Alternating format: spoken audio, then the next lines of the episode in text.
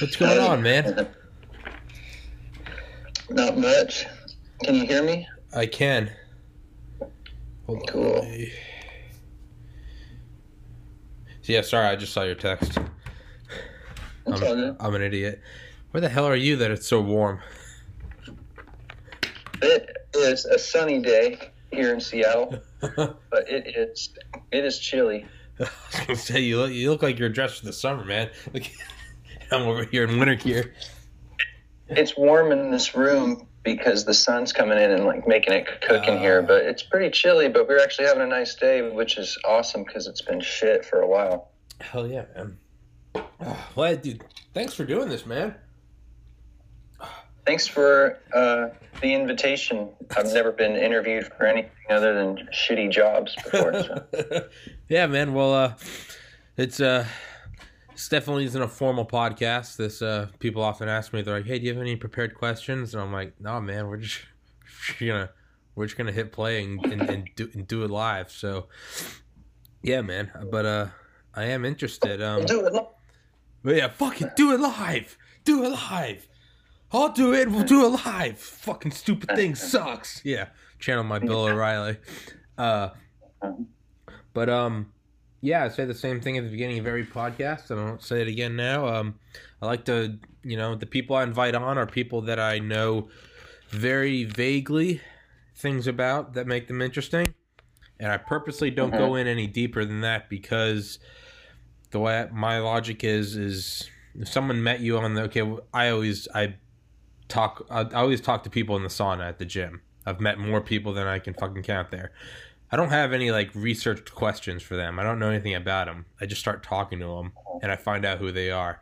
So I I find out someone interesting so that the podcast is interesting. So I'm not just you know getting getting Bob from accounting, but I, I don't go any deeper than that because I want whoever's listening to this, I want them to feel like they're here and that they don't know you either. So uh, let's uh, fuck, dude, let's just jump into it. I- int- introduce yourself as much as you'd like, and uh, yeah, let's go from there. Well, um, I'll just say my name is Philip, Okay. and uh, I'm uh, just a, a guy out here in the world. And um, ever since I accidentally joined a cult in about 2003, I've, I've been really fascinated with cults Uh huh. Uh, just because of uh, you know how close my encounter was with them. hmm And so I eventually found that subreddit on Reddit there, the cults uh, subreddit, and just made a post on there that I thought people might find interesting. That I had a I joined a cult on accident because they're they're really crafty about Yeah. it. They don't just say, "Hey, we're a cult." Yeah. And uh, generally, generally, no cult does that. Yeah. But usually, it, it looks like a cult because you've got like a bunch of people around like a leader guy, Okay. you know that, and usually, usually the leader's there Okay. but this was different. It was so large Okay. that it was like across. It was across, spread across the globe, Oh across Jesus. multiple countries. Oh Jesus. And the the guru, the guru guy was like pretty exclusive. Like I did eventually see him in person a couple times, Uh-huh. but it was uh, in Arizona, and I'm in Washington. yeah. And uh, so it, it didn't seem like a cult at first. It seemed like a big Korean yoga uh, company. yeah. and then it didn't take me long though to where I was like, oh, that that's what's going on here, and that's why they were acting that way, Yeah. and so and then you can see the design Yeah. from the beginning. Moment you walk in the door, everything's designed Uh, just to slowly like rope you in and Yeah. make you just turn over your whole life to them. Ideally, yeah. And you said uh you said fuck that noise. I did, and I was already committed. Not only financially, uh, I'd signed up for a year Mm-hmm. because it was a better price that way. Mm-hmm. and it's just another another way they got me roped in. Mm-hmm. But uh, I also had friends. I had a, I had a whole like really a, a strong community in there, and I was looking for something spiritual because I was I am and was kind of a spiritual fellow, Yeah. and uh, and I have a lot of friends still that I grew up with, but uh, I felt at the time when I was like 22 years old that I wanted just like deeper connections, deeper conversations about more important stuff other than just like what kind of rims people were saving up for for their ride or whatever. Yeah. And uh, so it was just kind of the perfect storm where basically I, I, uh, I started doing yoga because I had gotten into fitness and I started running, but then I was so tight in my body from running, I would like lay down and be spasming, and I didn't know how to relax. So I started doing yoga and found it very beneficial. And then I went, uh, I moved to a different neighborhood on the completely other side of Seattle, and uh, started looking for a new yoga studio. And I was walking through the U District and uh, the University District. Uh, for those who don't know, it's a northern part, kind of a hip, young part of Seattle. Okay. And I was just walking down the strip, and I saw it, and it said yoga, tai chi, meditation. And I was like, well, that sounds like all the things I'm into. and of course, of course, they're they're casting a wide net there. Yeah. They, I mean, they'll just put any they're going to put any buzzword up there that they possibly could Yeah. to get people to come in. So I go in, and there's a, a attractive young lady uh, working there, and then I learned later that I was like the first person she talked to, Oh yeah. and so she was super. nervous. I was like the first customer that uh, she ever encountered, and so uh, she was very happy to see me and eager to talk to me, which I felt, you know, like, oh, this this young woman is giving me attention, Yeah. and uh, she's attractive, and oh, sweet. Yeah. So this is cool. And then so she set me with a an energy evaluation with the the headmaster Okay. of their little place there. It did have sort of a martial arts vibe to the place. So I was like, okay, I guess like it's just, it's kind of different. It's kind of Asian. Uh, they're Korean, so they have like kind of a martial arts like background, and so they have like a headmaster. And I was like, okay, that seems um, cool enough. And then a few days later, uh, I would go to my appointment with the headmaster guy, and we go into his office, and it's sort of like we do like a little meditation uh, session, and it was pretty. It was not creepy, even though we were like in a room uh, alone together. They, just, you know, light some incense and hmm do a little meditation, and he had me lie down on the ground, and he starts uh, kind of like poking at my belly, and pretty much I'm sure it would work the same on everyone, but he was like, "Let me tell me when it hurts," and he'd like poke on my belly, and I'd be like, "Ow," and he'd be like, "Oh, that's not good. That's that's like an old person. You're only 22 years old. You've got like the the body of an old old man." I was like, "Oh, okay, if you say so, man." Yeah. I guess, and because you know, there's so many, I saw so many people there giving this guy so much respect. It kind of gives you this air, like, oh, this guy must really Yeah. knows what he's doing. He's Yeah. everyone here like gives, is giving him respect. So uh, they said he says you should start coming to classes right away. I was like, yeah, I'm, I, you didn't have to and convince me. It seemed like a an interesting thing to try out. And then uh, once I started doing the classes, it was really weird, but that I was okay with that because I'm a weird person, and uh, like it's the type of thing. It was in the U district, so like sort of meathead uh, college dudes would walk by and like bang on the windows Yeah. and be like, "Hey man, look at you, you dumbass!" eh." Yeah. And I was totally fine. I was totally fine with that. I considered that like a challenge. Like, Yeah. are you strong enough do what you're going to do, even when like people are Yeah. making fun of you or Yeah. whatever? Don't react to it. Yeah. Can yeah. Yeah, and just yeah, just keep uh, keep on plowing forward on your path. Yeah. And then so, uh, not long after that, I was into it. I thought it was really uh um, like just different, and it was playful, and there was a lot of people in there that really had. They were good people for sure. And even the people that were total devotees to the cult were like really sweet, nice people. They didn't know or think that they were doing anything wrong or harmful. And uh, they invited me to this. Um, they called it was like a youth conference, Okay. and that they were said it was at their retreat center in Sedona, Arizona. And I come to find later that that Sedona, Arizona, is like a hub for like kind of metaphysical, new age Okay. uh, kind of happenings. Okay. And it was like, okay, it was out in Arizona, and they said it's all it's all the young people. You must go. They kept saying that you, you must go, and uh, they said this this guy's going, this girl's going, all the all the young people are going. So I was like, okay, it sounds cool. Like, like, how much is it? And it was like seven hundred bucks for the weekend. Jesus. I was like, whoa, I'm not, I can't, I can't do that. Yeah. And they're like, can, can, like, uh, can you put it on a credit card? They're like really kind of pushy about the financial thing. I was just like, no way, man. Yeah. And, uh, so they knew how hard not to push me. And basically I negotiated with them down to a hundred bucks Okay.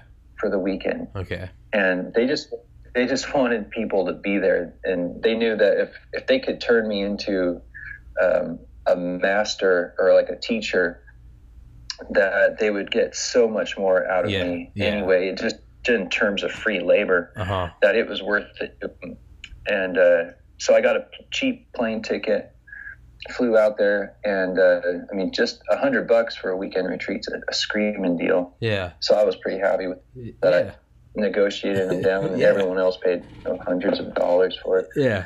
And then uh, we got up there, and it was it was a, a trip, man. As soon as I got there, there was I found it was like a two hour drive, I think, from Phoenix.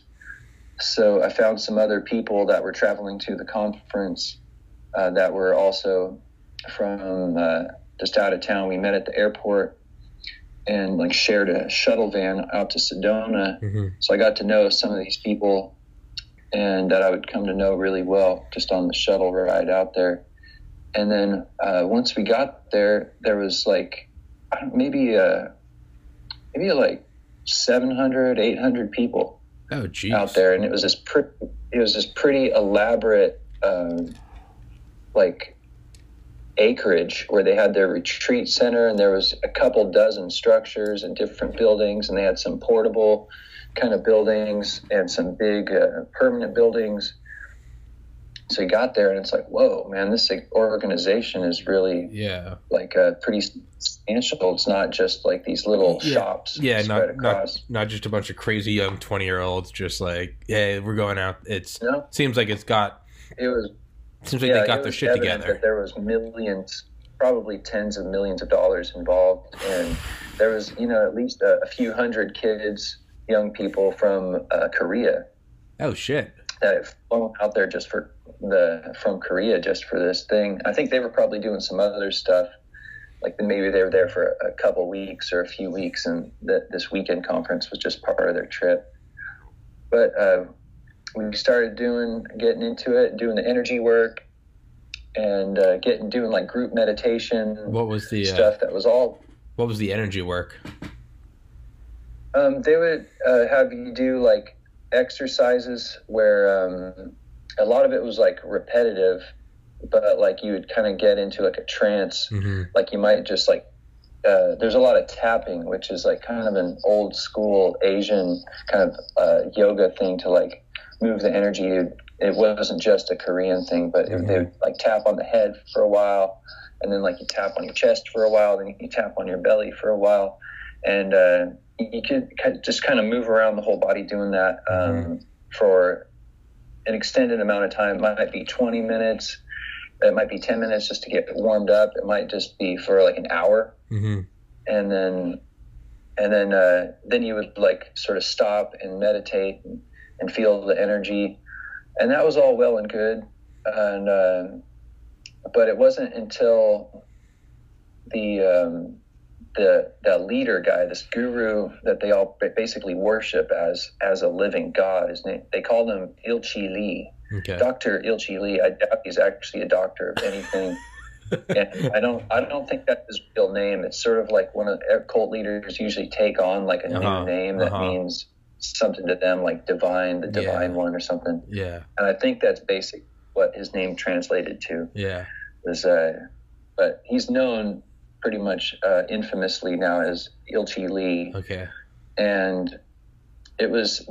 I think we got there on a Friday, and it wasn't until Saturday night that he showed up, and they whipped everyone. It was the weirdest thing. They whipped everyone into the frenzy like we were in this main like sort of gymnasium kind of area. It was like the main meeting hall where they could fit everyone in there. And he was about to to show up, and they were like, "Tonight we are going to meet." Ilchi Lee, like, can you believe this? And everyone was like, "Wow!" It, it was like, "Oh, okay." Like, Oh, okay. We're supposed to Get excited. All right. excited. And I, yeah, and I played along with it like a little bit, Yeah. like, uh, like, oh, all right, man. You know, I wasn't about to like take a bullet for the guy or anything, but they were kidding. Yeah, I was just like, oh, all we're we're getting hyped up. All right, Cool. woo! Yeah. Cool. All right. Yeah. I'll, I'll get nuts. whatever you say. yeah. Yeah, I was just just having fun with it. Yeah. And then uh, there was it was apparent that there were some people that were already true believers, as they say in Okay. like cult speak. Okay. It's like a term for people that are devotees and believe it 100%. They call Yeah. them true believers. Okay. And uh, you could see that there was people like genuinely like fucking hyped to the max, gritting teeth, like, yes, you know, Just, right? And then, this uh, is what I've been waiting for. Like, Oh yeah, and it was so so funny how they hyped it up like, okay, five minutes, five minutes, and then oh okay, okay, everybody like straighten your hair out over five minutes. It was the just the weirdest thing, and then he showed up and walked in the door, sort of like, hello, I'm here, and the place was just going nuts, and uh, it was just such a, a crazy scene okay. and then and then he just you know kind of talked like cult leaders always do they talk some like vague Yeah. stuff about how like the, the world needs us the Yeah. world is dying and Yeah. we're, gonna- we're going to save humanity and then that is actually when they revealed like their their sort of vision Mm-hmm. was that um, they have this they had this vision that they were which is actually quite commendable if it wasn't clouded by all the weirdness and Mhm. the the dark side of it was that they wanted to save the world by creating a hundred million Dahn healers Okay. and what they mean by Dahn healers is their their organization which at the time was called Dahn yoga Okay. spelled D A H N, like a Korean word, and like every it created a lot of confusion. Everyone always thought it was like dawn, as in the morning, like Yeah. morning yoga, dawn yoga. Yeah. Actually, it's Korean D A H N Okay. yoga, and they wanted to create a, a hundred million Dahn healers, and it would create this like shift in the consciousness of humanity that would like get us back on the right path. And at the time, I was like, yo. That is that's cool. These people have a vision Uh huh. they're they've got like a defined goal and they're they're shooting for it with everything they have and like I can respect that and I was willing to like be part of it and help out and and be like a participant but I I ne- at no point did I think I want to leave my family behind Mm-hmm. my friends and my whole life behind and just dedicate everything to this and but that's really what they wanted from us especially the young people they wanted young people that could become teachers and like lead their lead their locations and just dedicate their whole life to it and young people are easier to manipulate Mhm. because not only have they they have less experience but they're less set in their ways Yeah. they have less responsibility. They don't have like a family and a mortgage and a, And their a their, job. their brain isn't years. fully They're- developed. Brain isn't fully developed Yeah. till you're 25. Yeah, exactly, exactly. And uh, so they were really zeroing. That's and eventually figured out that was the whole point of this weekend retreat, just for like young people. And there was older people there too, but they were. I think they were invited because they had like a young energy. You know, it'd be like some there'd be every so often like someone in their 60s or something, but it was like a real spitfire, like little old lady or Yeah. You know, an older guy that was just kind of like, yeah, man, like, let's do it. Yeah. Uh, 90, 95% like people in their 20s and Okay. maybe uh, a little, a few people in their 30s as well. But, um, so I did that, that, uh, retreat and it was, it was fun and everything. And then, um, met, the, the main thing that got me about that weekend was I made so many friends Mm-hmm. and we would do these like meditations together and immediately felt this bond with them because they were on like this sort of spiritual tip of things, Mm-hmm. and uh, I was like looking for that, you know. Mm-hmm. And so went back, came back to Seattle, and continued going to classes. And actually, uh, the um, the physical work was actually really powerful. Uh, and you'll find that with a lot of cults as well. Like there's there's some validity to like the physical practices Mm-hmm. and um, it kind of reminded me of uh, when I read Malcolm X's autobiography. He talked about being in the the brother that Islamic Brotherhood, uh, Mhm. the Nation of Islam, is what they call it, and talked about when he was in that, and that's just straight up a cult. They had their cult leader, if you're Mhm. not familiar with that, and um, it was his name. They called him the Honorable Elijah Muhammad. Remember, they always had to call him the Honorable Yeah. um, Malcolm X described how they would they were really adept at saving alcoholics Okay. uh, from from their life of alcoholism. So there's you know, there's always some validity to parts of the cult um, structure, or else it just like wouldn't take right. Mm-hmm. So they had these these practices that were, as far as I know, I could be wrong, but I, I believe they're rooted in like ancient Korean type of energy work, yoga. That's also um, just sort of rooted in the Tao, like Taoism. Uh huh. Yeah. Yeah. I'm. Yeah. I'm, I'm familiar with Taoism. Yeah. Nice, and um, so it was. It was all really uh, power, some really powerful stuff. I felt like I was clearing out like childhood trauma. Mm-hmm. And uh, one of the more um, extreme things we did is they had this another weekend of retreat, but it was in Seattle, and it was like it wasn't overnight, but it was a two day intensive like thing where it was it was a good like ten hours each day. And uh, they actually rented out this big, big conference room at the REI, the main REI in Okay. Seattle. It was funny because uh, we were all wearing like our martial art type. It was like a gi almost, and um, and that was like their uniform, which was pretty creepy in retrospect. and when I'd show, it was like my, I'd show, I'd show my friends like the clips, like pictures from the weekend that I had with the the yoga organization, and everyone's wearing white, Yeah. white yeah, and they're like, uh, that looks that looks kind of weird, man. I'm like, yeah, it's just a, it's Yes, a gi, it's, yeah. a, it's a martial art thing. They're kind of mar- they're into martial arts. You know, Yeah. they're Asian. That's what Yeah, they do. And it's they're like, whatever. okay, man. And a couple hundred people show up at the REI wearing all white, and they're like, oh, okay. oh People are shit. looking at it's kind of weird. But then uh, it was. I remember it was called Shim Sung, Okay. which I believe translated to true self Okay. and it was all about finding your true self this weekend. And uh, it was very that was pretty much straight up like a cult deprogramming, like wipe the slate clean Yeah. and like start Yeah. Okay. start fresh type. Uh, okay. And uh, one of the one of the without going into that weekend too much, one of the the Oh, crazy you, things can go into it. Was I, I got all the time in the world, were. man. All right, let's do it. They Fuck uh, yeah, let's go. they had us hold this position. It was called like I think it was called like crane, crane something or other. But it was like a really uncomfortable position where we kind of like stood like this with our our knees kind of pitched inward, like tented inward at each other, and you held this position. And they said uh, that they were going to hold it like you just no matter what, don't give up on the position. Like keep holding it, even if you cry or have to scream. You just have to hold hold it and break through the other side, and you will find your true self. Okay. And so uh, I think they told us it was going to be 15 minutes.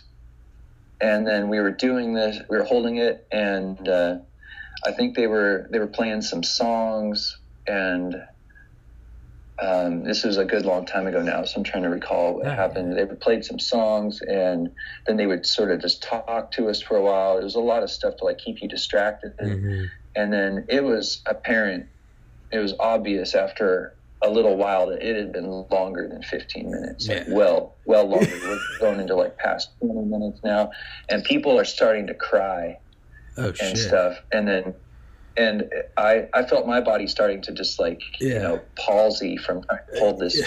thing and it was like oh Yeah. but they were like they would come around and it was especially the people like the headmaster from my little uh, or location there he was trying i could tell i could hear his voice and he was coming around me a lot like trying to encourage me and uh, uh, another common thing with cults is they create like a dialect that's Okay. only understandable within the organization Okay. and so students they called uh, do wu nim which meant like students so he would, he would call me philip do nim and he'd be like Philip don't no, don't him. You can do it. You can do this. Like hold it. You are strong enough to do it. And I'd be like, okay, man. Like whatever you say. And uh, long story short, they had us hold that for 50 minutes, Jesus. and then, and then yeah, and then when we stopped, I was actually kind of angry. Like when we stopped, like what the hell, dude? And, and the the main guy that was actually like I think flown in from Korea. They had like a specialist to like lead lead this workshop. And when and he seemed like a really nice guy, you know, to be honest with you. Yeah. And uh, he was like, um, "How do you know how long you held that for?" And everyone was like, "He was like, it was longer than 15 minutes." And people were like, "Yeah, we know, guy." And he was like, "You held for 50 minutes." And I couldn't, I couldn't tell you. Essentially, said I couldn't tell you it was only going to be 15, or it was going to be 50 minutes, or Yeah. else you would have given up way too soon. To Yeah. Tell you 15 minutes, and then we tell you just 10 more minutes, and we tell you just five more minutes, Yeah. and that gets you to push through your barriers. And that was a, a common theme there was getting you to push through barriers. Okay. One a really common thing they had there was push-ups. They have you it's like how many push-ups do you think you can do? Like I don't know, uh, uh, maybe 25 or something. And so okay, you try, and then you get down on the ground and do push-ups. And I think I said I could do 25, and then I ended up doing like 28 or 29 and then they're like all right tomorrow you'll do 30 and then the next day i did like you know 33 or something. Mhm. they're like oh see you're pushing through barriers. And then uh, your goal should be 100 and i was like okay. I started doing working on doing 100 push-ups. And it was pretty empowering you know. I was like dang dude i, I did 100 push-ups. Mhm. uh, i'm sure my form was absolutely horrible because that was not important. But uh, I think I messed up my shoulder. that, right, but um, it just it was getting deeper, going deeper down the rabbit hole, Yeah. making more friends, and they would do as much as they could to sort of um, separate you from the rest of your life. The more like if you would give them an inch, they would like try to get you to come a couple inches past that, and um,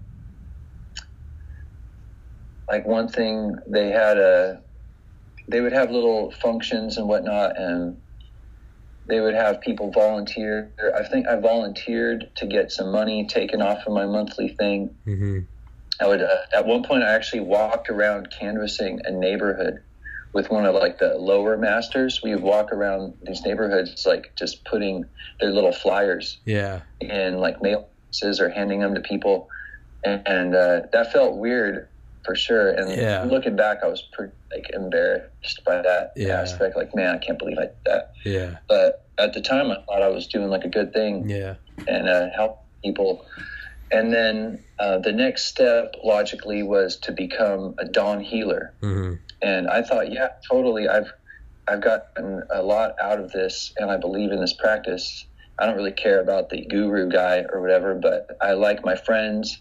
I like the the headmaster guy, even though he's a little bit pushy. I think like I thought he was definitely a powerful dude. He was he was like a I think a taekwondo expert or Okay. something. So he was pretty impressive in his abilities.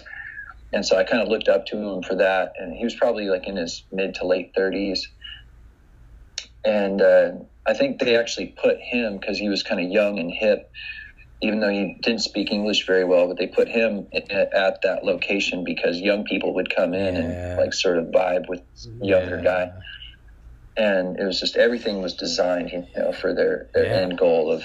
Yeah. I think they they believed in the hundred million healer thing, but overall the organization was just this like vacuum, like trying to suck people in into the fold.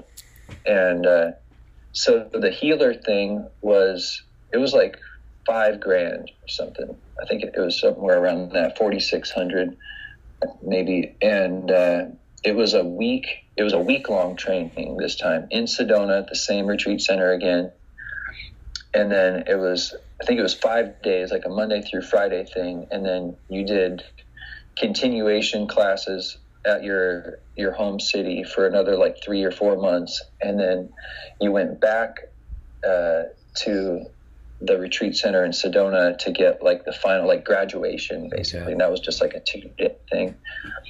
And so I'd been in I'd been involved for about three months, and then uh, I, I went off to the healer training thing. And before I even left, I was uh, I was having some reservations about like just a lot of stuff that was going on there. Like they were trying to like push me to spend less time with my family. Uh, Like I was like I can't I can't make that thing. I've got to have dinner with like my mom and my Yeah, brother, and yeah. they'd be like, "Ah, Philip Donin, uh, those those people don't understand. Oh, you know, they don't no. understand." I was like, uh, "Okay, man. Like, what's your problem with my mom?" yeah, yeah, it's my You know, family. Yeah, it's Sweet. She's a sweet lady, man. I don't. Yeah. I, I, that started to make me kind of ra- raise an eyebrow. you're too and then, smart. You're uh, too I smart for stood- it. That you've got, you've got too much. Your IQ is too high to be molded by them. You're like, dude, fuck off. That's my mom. So I Yeah. appreciate that as a compliment. Uh, I've done plenty of stupid things and probably will continue to. But Hey, I, I think I'm only. I look at. I think. I look at my lifelong stupidity checkbox, and I got a feeling I'm just getting to the end of the first page. like I'm, I'm 29, and I'm like, every once in a while, I'm like, I think I've got it figured out. You know, I've done some. I've done some dumb shit, man. That was in a fraternity in college, and it's in hindsight, I was like, oh damn, that was a uh-huh. cult. like what, a what college? a fraternity, a frat, like Greek life. Oh, yeah. Yeah, I was I was uh-huh. 19. I was in it for like two years, and I transferred schools. Hindsight, I'm like, that was a fucking cult. like, but Yeah, right. yeah, everything you're I'm talking. sure there was a lot of shared aspects. for sure. Absolutely, but yeah, but like what they had at the end was like, it did end, and it, and, uh, they were transparent in that there's no like you're gonna be a healer and we're gonna change the world. It's like if you get in this frat, this, Yeah. you're gonna drown in beer and pussy. it was like, Yeah. so that was like, in that sense, they were transparent and they they followed through with their promise. But yeah, it's. And, they know how they knew how to rope you in, right? Absolutely. Oh, absolutely. 19. You're 19. You're at a new college. You, all your friends went to different schools. You're away from mom and dad. You don't want to be GDI, a goddamn independent. You're at the dorms. Look at all these cool parties going on. And there's only a couple frat houses on campus. And unlike going to all these dorm parties where it's 10 guys to one girl, these parties, Yeah. it's one guy to one girl. And it's private property. No one can come in. It's a big old mansion right by the bars. All the bartenders are members of the frat. All the security guys they'll let you in. You don't have to pay cover at the bar. Ooh, all you have to do is be a pledge for six months. All right, yeah, sure, I'll do it. You don't know anyone. Yeah. I was I was uh, honestly envious of the of the college scene when I was about that age because I never went to like formal college Sure. of any kind. I did some community college, but we did sort of we formed our own independent Right. frat uh, Oh yeah. of, um, of like our friends that were went to school in the area. And then our other our, our hometown friends that went to college elsewhere, whenever they came home, that was like the de facto frat. They were we had the- this old grandma house Yeah. in like a shitty part. It was like this huge house Yeah. that was like looked like it lived in by a grandma forever, and then Yeah. they moved out, and then the family just rented it out. Yeah. And so we had these two bands living in there and practicing. We had, and that was a crazy scene. So I did. We kind of made our own frat Yeah. Of uh, re- debauchery, yeah, I remember we definitely. we were all pledges, and I remember, you know, you're like paying paying money, and I remember we were like six months in, like, you know, didn't know that we were about to get initiated, but we were at a point where we were like, yo, why don't we just make our own? we were like, yeah, we were gonna make like a mockery of like frat. We were gonna have our frat was just gonna be all all like twenty Greek letters or whatever. It's just, We're gonna get okay. So they're they're starting to get you to spend less time, or, or they're trying to get you to spend less time with your. Or Yeah, you, you'd they were noticed doing a that. pretty You'd good job. that. They were doing a pretty good job of it. I remember one day um, before I was I was telling you I, I signed up for the healer training, and um, I haven't gone to that yet. But uh, one of the things they they did, I remember it was pretty comical. Is uh, there was like a morning like a, a morning TV show in Seattle. It was like a local morning show on like one of the major like uh, network affiliates, and uh, they never had anyone in the audience. Though they, it was like one of those kind of Good Morning America. But it was like Good Morning Seattle type Yeah. little Yeah. little humble little show and uh, we they would like let, you they'd give you like 10 seconds to advertise like whatever you were going to advertise if you showed up and had like 10 people in the audience or Okay. whatever so we went i actually was went with like 10 other young people i think there was like one like undermaster with us and uh, we had like a little banner that said like come come try Dahn yoga or something like that Yeah. And uh, we sat in the audience at this like you know big television station and at some point uh, it's it may be out there in the archive somewhere is me and like uh, you know 10 other young people holding up a banner like come try Dahn yoga all right you know whatever okay. yeah but even at the time i think i was like trying to hide behind Yeah. people like i don't want to do Like, this oh, yeah. Were you guys wearing all white? Yep, we were all wearing all white. Oh, really? And uh, gis, yep, we were wearing our gis for sure. And uh, I think like the girl I was seeing, I was I, we were like sort of talking to each other, but like you know talking privately a lot and whatnot. She was going, so I was like, okay, I'm going. Yeah. and I'm going. And then. Uh,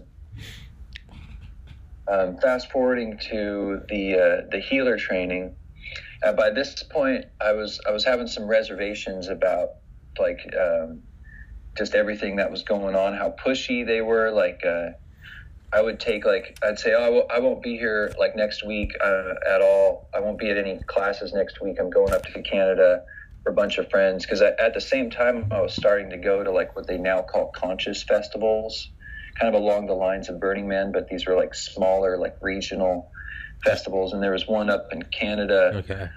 and uh, I was like, I'm going up up to this thing in uh, in Canada, so I won't be here for like five days or whatever. I'll see you next week. And instead of you know like a, a good person that actually cared about you, you'd be like, have a good time, stay safe, Yeah. and we'll see you get back. But they were kind of like, oh.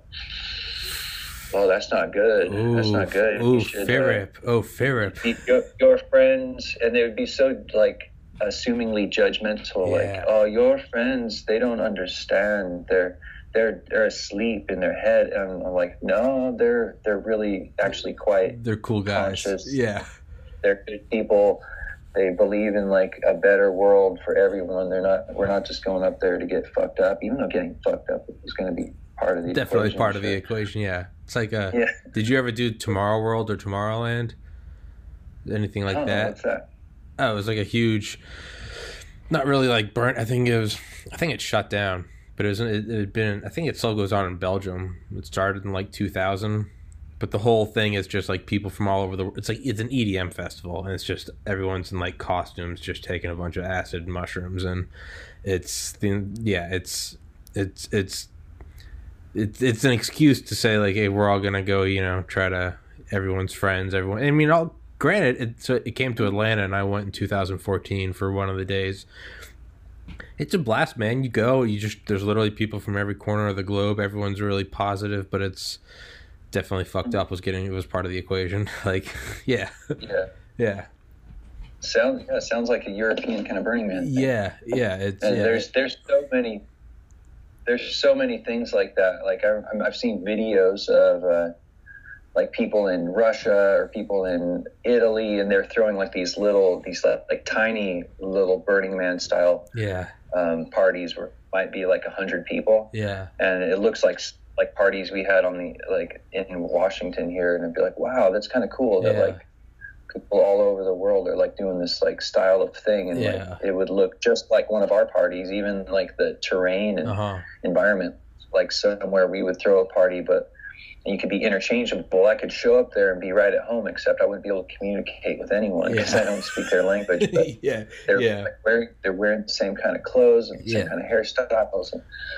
definitely an, an interesting uh, movement that's been going on there and and we think I think of it as something like that went on the past 20 years or so, like Burning Man sort of has, but it, it definitely goes back way further, hmm and probably goes back, you know, 10,000 years. Oh, absolutely. People get Yeah, go out in the And- desert, get take take some hallucinogens. Uh, yeah, meditate. Yeah, like yeah. I think actually um, Alan Watts. I fucking love Alan Watts, There's a, dude.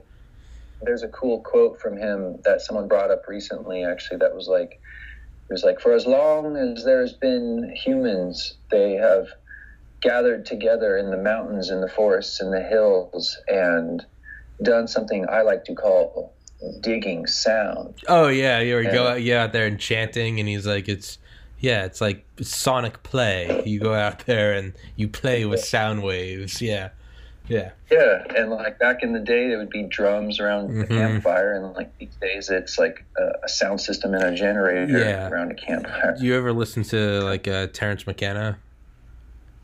Oh, sure, yeah, Yeah, fuck yeah, yeah, yeah, Yeah, man. Terrence. Yeah, I- think we have. I think you and I probably have a lot of similar interests. Yeah, I mean, in my early twenties, I was definitely right out of college. I, I definitely.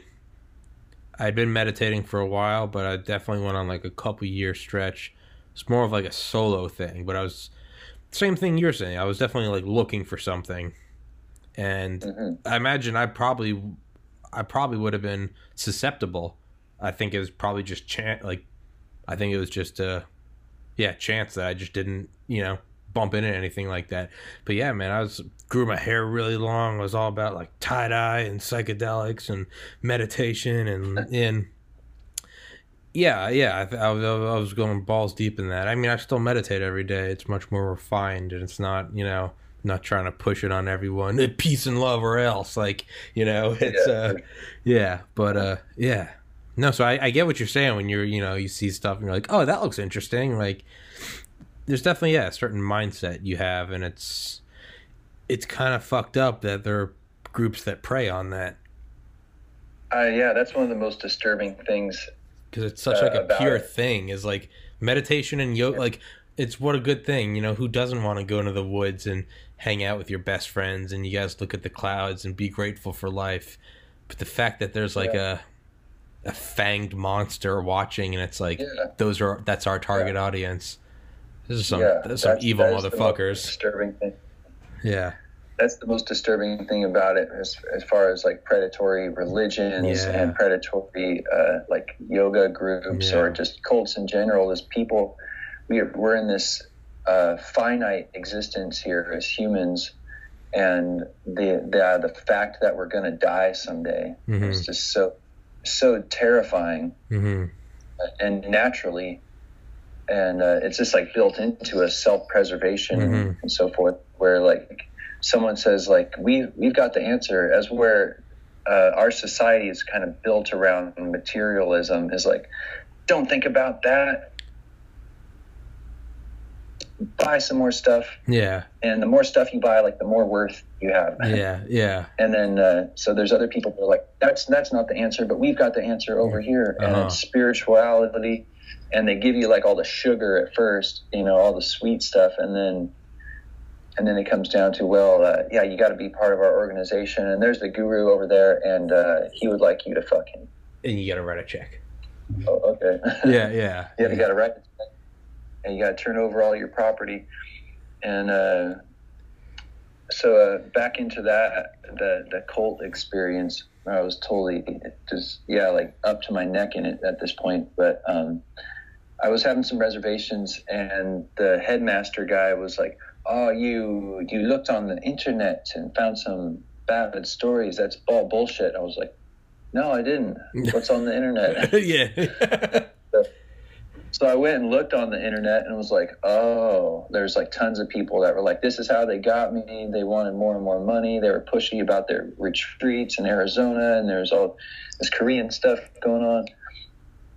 And then uh, I was like, oh God, what have we gotten ourselves into? And like at this point, you know, I've got some really good friends and some really uh, cool experiences. I've already uh, signed a contract for a year, which basically said they could keep cashing these checks that I'd written them. I wrote them all the checks in advance, and they deposited them every month. And I'd I'd signed the contract in a way to where like if I canceled the checks, like they could come after me, like they could probably send me to collections or whatever. Fucking And so bastards. Like, oh, yeah. Yeah, I was like, oh man, I'm in here, and this is only like three or four months into Oh, it at this fuck. point. It was all very fast, and uh, and I'd already signed up and paid for like half of the dealer, the uh, the healer training thing, and I actually had a good job uh, at the time, uh, so I had the money, which was, and I didn't have any ex- uh, responsibilities, and I lived in a house with like four roommates, Uh-huh. so uh, my my overhead was really low, and I Yeah. had I had uh, expendable income. But we go, I go to this healer training thing full on knowing that like, okay, I don't want to be part of this anymore at all. But I'm gonna, I'm gonna get my week long trip out of it yeah. and uh, and do the experiences. And it was just tough because I wasn't like anywhere close to a true believer anymore. But I went through the training, and uh, the whole the whole point of it was like at that point they know you, they've got you in pretty deep if you're paying you know five grand for this uh, to become a healer, and. Uh, and so forth. Uh, collect my thoughts for a second No, you're you're fine. but the whole the whole the whole week was uh, designed not to treat to teach you to be a Dahn healer they've already got you in that and that's pretty much like not their goal their goal is for you to become a Dahn master Oh. and a Dahn master means you're you're just uh, it just means yoga teacher essentially like they want you to be leading classes and uh, eventually you'll be like a headmaster like the guy Ryan that we call Jiwan Jing Nim was what they called him. That was like the headmaster was Jiwan Jing Nim. Like, oh wow, Oh. Jiwan Jing Nim. Yeah. Juwanjin. And uh, yeah, and then like he had like maybe three, three or four masters under him that were just yoga teachers that Mhm. basically did all of the uh, te- leading of classes and and uh, cleaning the studio, like cleaning the bathrooms and so forth. And these people uh, that I knew that were like that were generally from like the other side of the country. Because if their family ever came in and saw what they were doing, they would be like, "What the hell? You're doing this for how much money? Nothing." You're coming You know, home. essentially, yeah, essentially they would. Uh, you saw, see this as a theme. They would separate people from their support network, so that they could bring them into, and you'll see that in cults in general. Just anything they can do to separate people from mhm. their family and their support network, because those people are the going to be the ones that talk sense into them and Yeah. bring them back into their their life. So I remember one one chick was from Massachusetts, another girl was from Korea, and um, and they also moved them around a lot because they didn't want want people to make they didn't want them too close to each other. Alliance. either. Yeah. Yeah. They wanted them only close to the organization. The individual. So, uh, yeah, so the healer training, the whole goal of that on their end was to make you decide you wanted to be a Dahn master. So the whole week was about like, yeah, yeah, healing that, yeah, whatever. We just we do it like this. We we rub on the heart chakra, and, uh, send the energy, and so forth, and do the tap. A lot of tapping is involved, and then and yelling conver- confirmations and so forth. But they would talk a lot about the vision and like they'd have it up on a board like 100 million healers we're getting there and how do we get healers we need Get Dahn Dahn masters Masters. We need masters to teach the classes to get people to be healers and so essentially i think they were they probably never said it straightforward but they probably wanted at least like you know 10 million uh, healers or 10 million Masters. masters so they could get this 100 million healers mark What's the level And, above uh, the What's the level above the Dahn Masters? What's that? Because to, to create Dahn Masters, you got to have another Yeah. who teaches the Dahn Masters. Exactly. They got. I think they had enough of those, the Jiwanjing Nims of, Oh, of the organization. But um, but I'm sure if I wanted to be one of those, they've been like, awesome, dude. Let's get you on fast track.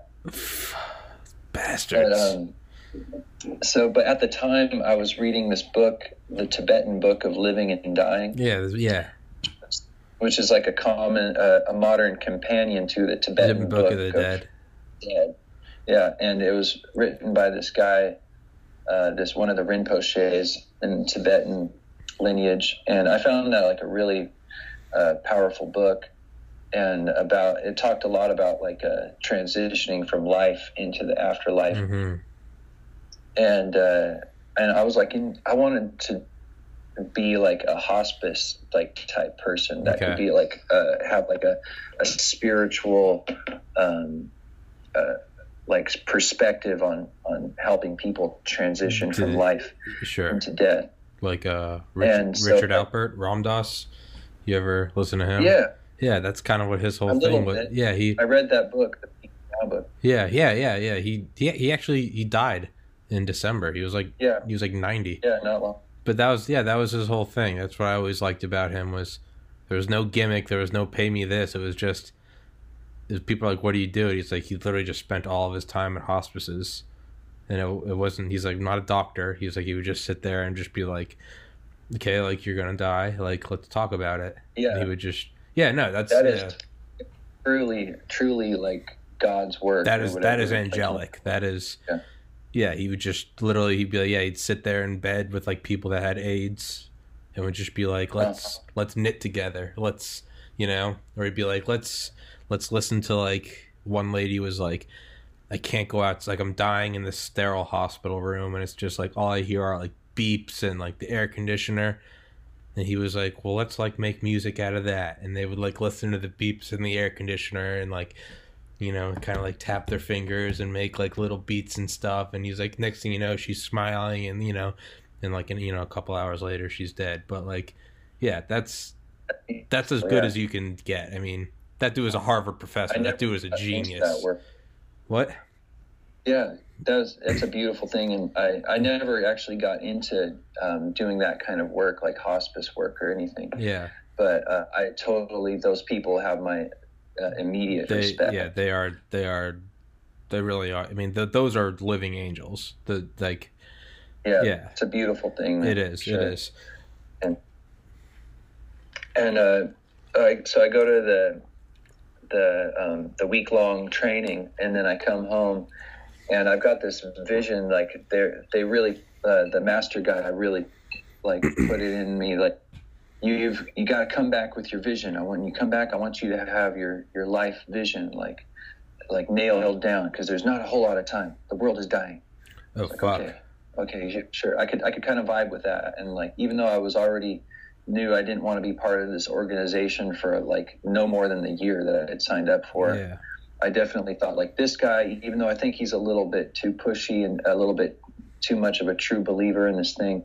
I think I, I felt like a bit of obligation to him because he kind of took me under his wing and so forth. But he, I come back and he's like, "Welcome back. You look different. Like, good job. You look very. Your energy is like clear, almost like a Scientology. Oh yeah, getting clear. Oh jeez. get go here. And uh, Oh, he was fuck. like, "So what is your vision?" And he's expecting me to say like I followed the program and like uh, received the programming that they had in place, that I want to be a Dahn master. And I said, "I want I want to help people that are dying. I want to work with dying people." And he was like, "What? No, no, no, Dobu Nim, no, that is, no." Why? Why you want to work with dying people? He was so like, Whoa, what the fuck? like that, that was not this was not part of the plan what, what what an asshole. and looking looking back is like the most hilarious thing It's like, Yeah. he was like okay you got you received the message you received the programming it looks like you're totally following along with our programming and then eh, like what? That's not that's, not part of no, the plan. no, Philip, no. what are you doing? yeah that was hilarious. And and then there was just further uh, like friction to where like i was like no i'm gonna live my life like this. This is Mhm. my life. You have no right whatsoever to tell me how to even like to be pushy at me at all. And then so they kind of like back off me a little bit. And uh, i i lasted uh, basically a couple more months and then I was just like, I can't do this anymore. And then I just ghosted on him Fuck yeah. one day. Yeah, I was just like, and later I heard some some advice later in life that was like, if you have a manipulative, if you're in a manipulative relationship with someone, be it be it romantic or friendship or otherwise, you can just ghost them, and Yeah. you don't owe them any you don't owe them any ex- explanation. I'm with that. I'm with you on that a thousand percent, man. You don't you don't need to have an Right. out. You don't need a hey, this is why I stopped. You can just block them on. Instagram, Facebook, Reddit, Snapchat, YouTube, whatever. Block them on everything, and just deuces. Go Yeah. do you? Because the only Yeah. way, the only way to to win for yourself, the only way to you know the best thing is it's not that there can be a positive or negative interaction. There can't be any interaction because that person is a manipulator. The positive and negative doesn't Yeah. mean anything to them. A line of Yeah. a line of communication, that's all they need to get in your Yeah, head. you gotta just give them a chance to manipulate you if you if you get into a conversation with them. yeah, you just gotta ghost. Yeah, so I ghosted on You him, ghosted and, him. and, uh, and, and, and before I left, uh, some of my friends that I was close with, and we'd all sort of joined around the same same time. And um, part of the reason I'm disguising myself is I don't want to like uh, insult some of these people I'm still friends Yeah, with. Like, yeah, sure. Eventually, eventually they left, Yeah. and uh, if they see this, like they would know that I was talking about them because Yeah. they would recognize me. Yeah. They would recognize their own story. But I'm trying to, uh, to protect their their identity and probably their embarrassment a Yeah, little bit too. yeah. There was one girl in particular was that girl I was seeing. Um, I uh, I would see her, and she got way deep into it Okay. to where she quit going to college Oh fuck. she was in she was from a different state and she was going to the University of Washington and she and her parents were paying for that and she had a pretty nice car that her parents had bought her and she I saw now like the Dahn Master people were driving around in her car Oh fuck. she was in the back she was in like the back seat Oh god! or she wasn't even there and they're just driving around her car in her whip. like uh, yeah and then when I talked to her she was way deep in it mentally and uh, she was even t- speaking in an, in a Korean accent oh fuck. this is like how deep it was going like I would, I'd, I'd see her and be like hey like how you doing? She's she'd be like good. You come to center today? You come to center? And uh, Be like, uh, I I don't I don't think so. I think I, I might might be in uh, Wednesday. I, I usually go in on like Monday Wednesday and Friday. And like oh you must come to center. It was like really the creepiest Oh, thing. That's And that- eerie, that- man. pushed me out the door faster. Yeah. And then um, shortly after I got out of the organization uh, and ghosted on them, uh, they took a bunch of those those people, including her and another uh, close friend of mine that I'm still friends with, and everyone I know is out of it Mhm. now. The, the the few people I still know from that are long gone, and they. Um, they sent them to Korea, just like they sent. They took people from Korea and sent them over here, including my uh, headmaster guy Ryan Jiwan Jing Nim.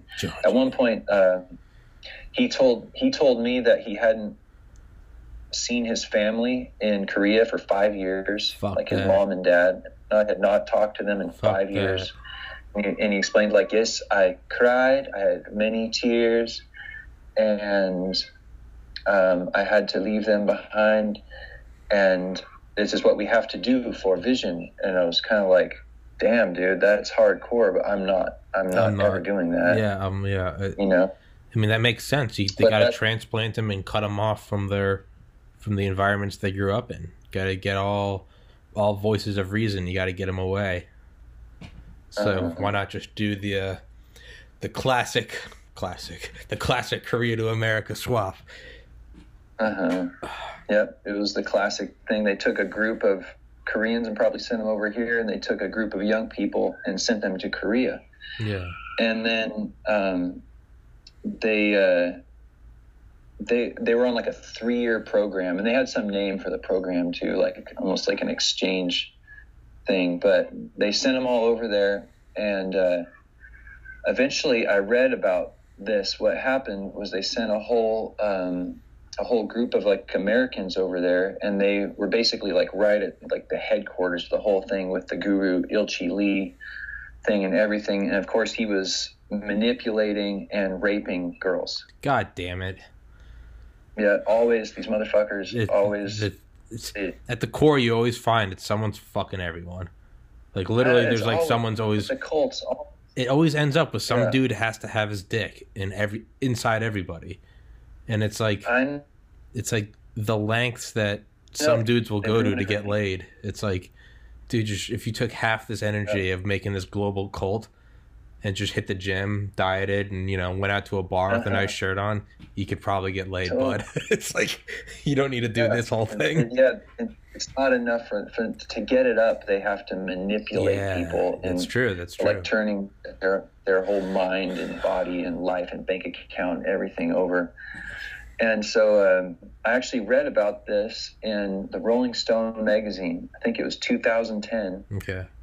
And they put out this big cover story uh, expose, which is not really in Rolling Stone's like wheelhouse, Mhm. but for um, maybe for whatever reason because they uh, targeted young people or whatever, it was relevant. And the cover story was called "The Yoga Cult," like inside like this yoga cult uh, kind of thing. And I read about how like a lot of the same experiences I'd had, and then they talked about how there was a um, kind of the centerpiece of the the article was that there was a class action lawsuit against the guru guy and the organization as a whole, uh, um, accusing of like mind manipulation, mind control, and uh, coercion, and uh, just taking advantage of people for money and so forth. And uh, part of the suit was just like the money thing, hmm and uh, there was also the rape hmm was like rape allegations were included in there. And I looked at they had some of like the, the paperwork or something from the uh, the lawsuit, and I recognized it was like maybe a dozen names or, or so, and I recognized like several of the people Oh, from the re- from the retreats I was at, Damn. and not the young people retreat and the healer training. I was like, I remember that guy, I remember that girl, I remember that girl. I definitely uh, know that guy because he's my friend. Yeah. And then I know this. That was that was one of the girls that said that the guru um, raped her was my friend's girlfriend. Oh fuck. And it's one of the things that's really uh, kind of vague, is because they weren't they weren't like tied up and uh, assaulted. Uh-huh. They were manipulated to a point where uh, they were you know they would like the the guru would like to see you in his in his bedroom like his private quarters now and it was just like oh you were very lucky you were very Get- special Get if the inner wants to see you circle. there Okay, yeah. yeah, and and eventually, long story short, he they manipulate them into like turning over their body to him, and, uh, and then they just like they freeze up and they're like, okay, I guess I'm supposed to love this or whatever, and then Yeah. I'm supposed to be happy. it's but part of the feel like vision. Yeah. It's it's for the greater good. It's yeah, and like uh, it's just that is sorted for sure. But um, I read about that and I was like, wow. Uh, I, if I had just been a little bit more into it, I would have ended up in Korea with all these people. Yeah. like, for sure. And then so I left the organization, and that was pretty much the end of that. But there was little little uh, loose ends. Eventually, sometimes I would see there was one girl I knew that was a little bit older than me. She was like in her early 30s, and she had totally stressed herself out. She had like a, a very lucrative advertising exec sort of job, hmm and uh, it was stressing her out to the max to where she was having all sorts of inflammation hmm and and stuff coming up like extreme. Like i think she like she had shingles Oh and like all this other stuff. And um, she was one of the people that actually rode with me in the shuttle bus that i made friends with from phoenix to sedona the first time i went went out there. And uh, she was she had explained like when uh, i got to know her that she had she had quit her job that you know paid her uh, well into the six figures. And she had she had turned over basically everything she definitely needed a new career this was Mhm. not not working for her health wise but she'd found the Dahn yoga thing and turned everything over to them and had uh, and by the time the healer training came around i'm pretty sure she was there too if i recall correctly but she was a seattle person too and she didn't want to be part of it anymore but she was in too deep she Yeah. had given them like basically like seventy five thousand dollars, I think total, Fuck. and uh, had, had quit her job to become like a Dahn Dahn master and so forth. And she was kind of I remember she was starting to spin out of control hmm a little bit, but she had nowhere else to go. And so I left the organization. I didn't see her or a lot of those other people for a while, but then I was at a, a house with roommates, living with a bunch of roommates, and we'd throw parties, some pretty big, epic parties on occasion. And uh, our house would be like full of people, like I didn't even know, you know. And Yeah. uh, there's, there's one of these parties. Uh, I go into a room and I see that girl, and she is drunk. She Yeah. is so drunk, and you can just see it in her. She's Yeah. like, you know, just like, uh, like wobbling Uh-huh. and whatnot. And then I saw her, and uh, I was like, hey, like I know you. Like, how's it going? And uh, she took one look at me, and I've sort of got the impression later on that she was she probably left the organization and she just wanted to go out and get fucking drunk Yeah. and forget all about Yeah. all of that. Yeah. And then in the, at the height of her drunkenness, there's someone from the organization Oh. that's also like, "Hey, how's it going?" And I obviously wasn't Yeah. involved anymore either. She probably saw that I was absent Yeah. and uh, but she she did not want to be reminded Yeah. of it at Oh, all. sure, she took sure. one look at me and like turned on her heel and just walked out the door. I get it. Yeah, I get it. Yeah, I get it. And I never I never saw her again, but I thought that was just hilarious. It, it is, yeah. She's yeah. She probably didn't want any reminders. Just like, nah, fuck this. I'm I'm going out and getting yeah, yeah.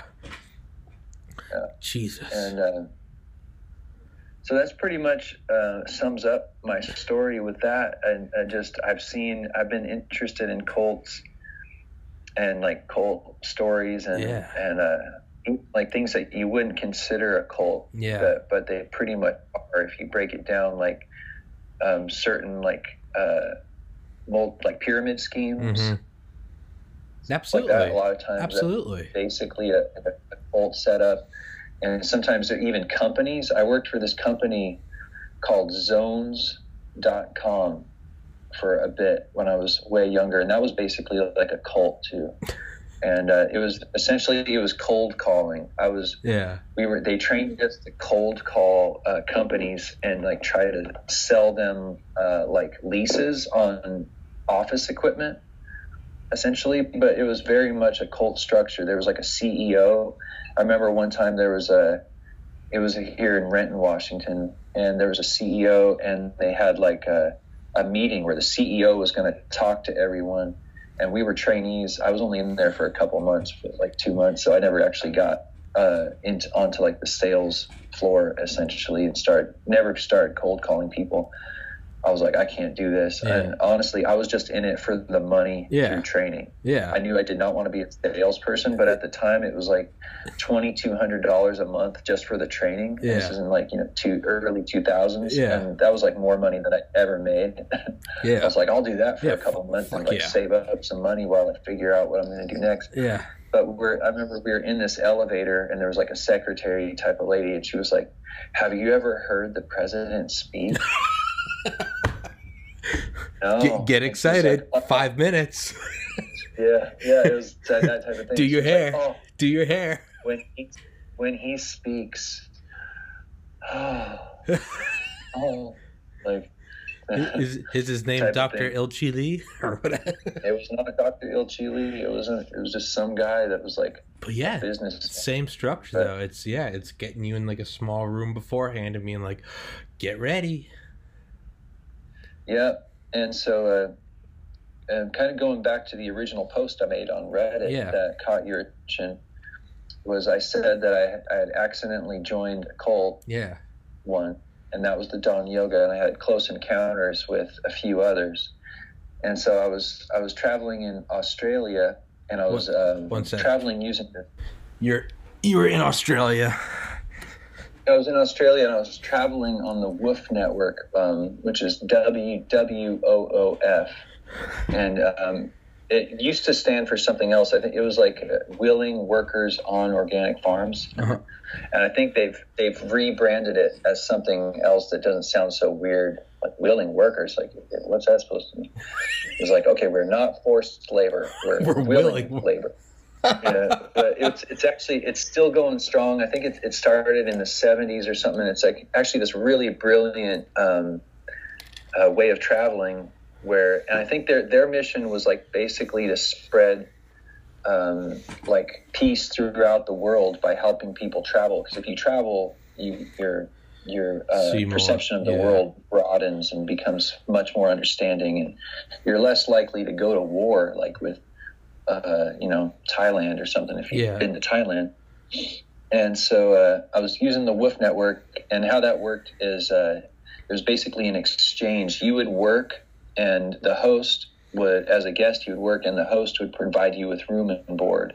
There was no money exchanged. It was just they'd give you like a bed to sleep in, and they would give you uh, three meals a day. And the rough guidelines from the organization was like it was sort of communist uh, literature based. So it was like uh, four four day work week with like six hours a day. It was like is I think was like the main goal that like uh, I never read any communist literature, but I think that's like in in some of that like Marxist uh, literature is the goal is four day work weeks with like six hour days, so Mhm. that you actually have time to spend with your family and, hmm and whatnot, but still be productive.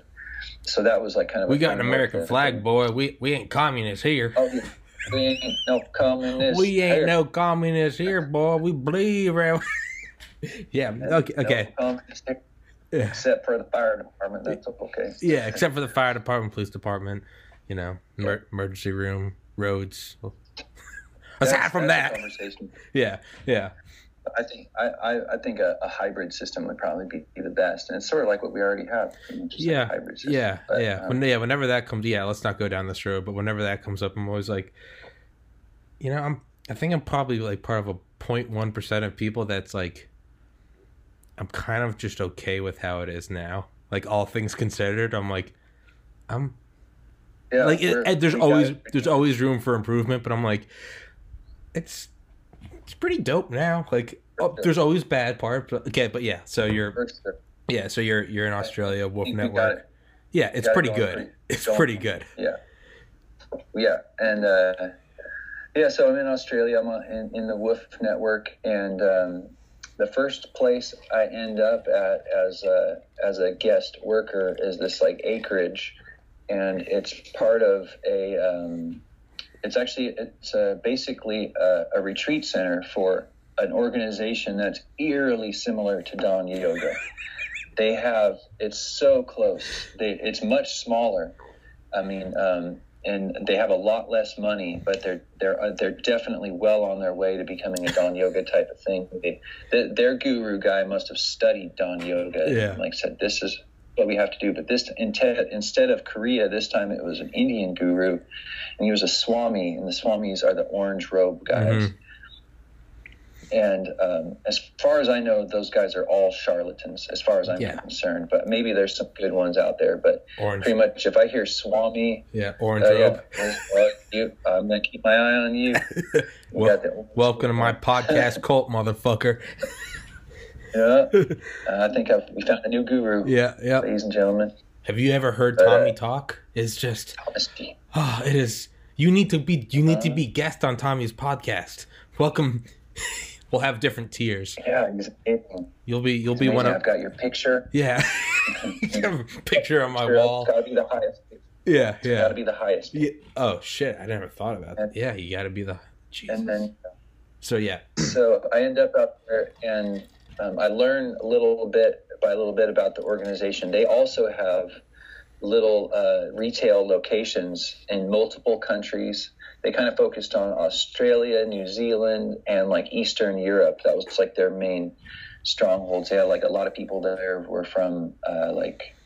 Uh, I think Croatia, if I if I remember correctly, there's some Eastern European people. There was uh, Austria. They had like a, a main center in Austria, in Vienna, and um, but they were based out of the guy was from India. So and uh, the first like week or so I was there, we were just preparing the land for the the guru Swamiji, as they call him, to show up. And there was about they were having a retreat, so there was like another hundred people showing up, and uh, it was it was just a trip to, to see the the main the people that lived there on the land all the time were total devotees, and uh, they couldn't wait for Swamiji. They were working hard. We were toiling.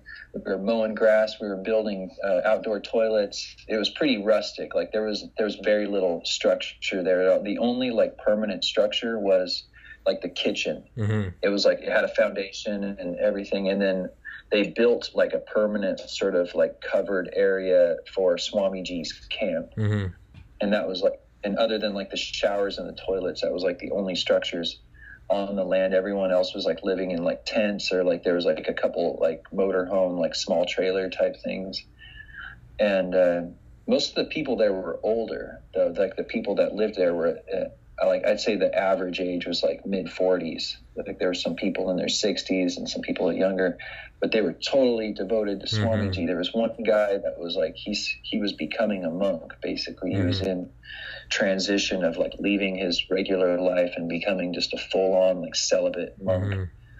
and that guy was probably like in his you know, like late 50s or early 60s and then uh, swamiji showed up and they greeted him like his cars pulled up and they greeted him with like flowers they like held flowers and like stood along the drive where he would drive and they were like crying they were like weeping like swamiji he's here and uh, it, was, a fucking trip for sure. And then I, um, I helped. My job once he got there is I had some experience like with videography and being a videographer, Okay.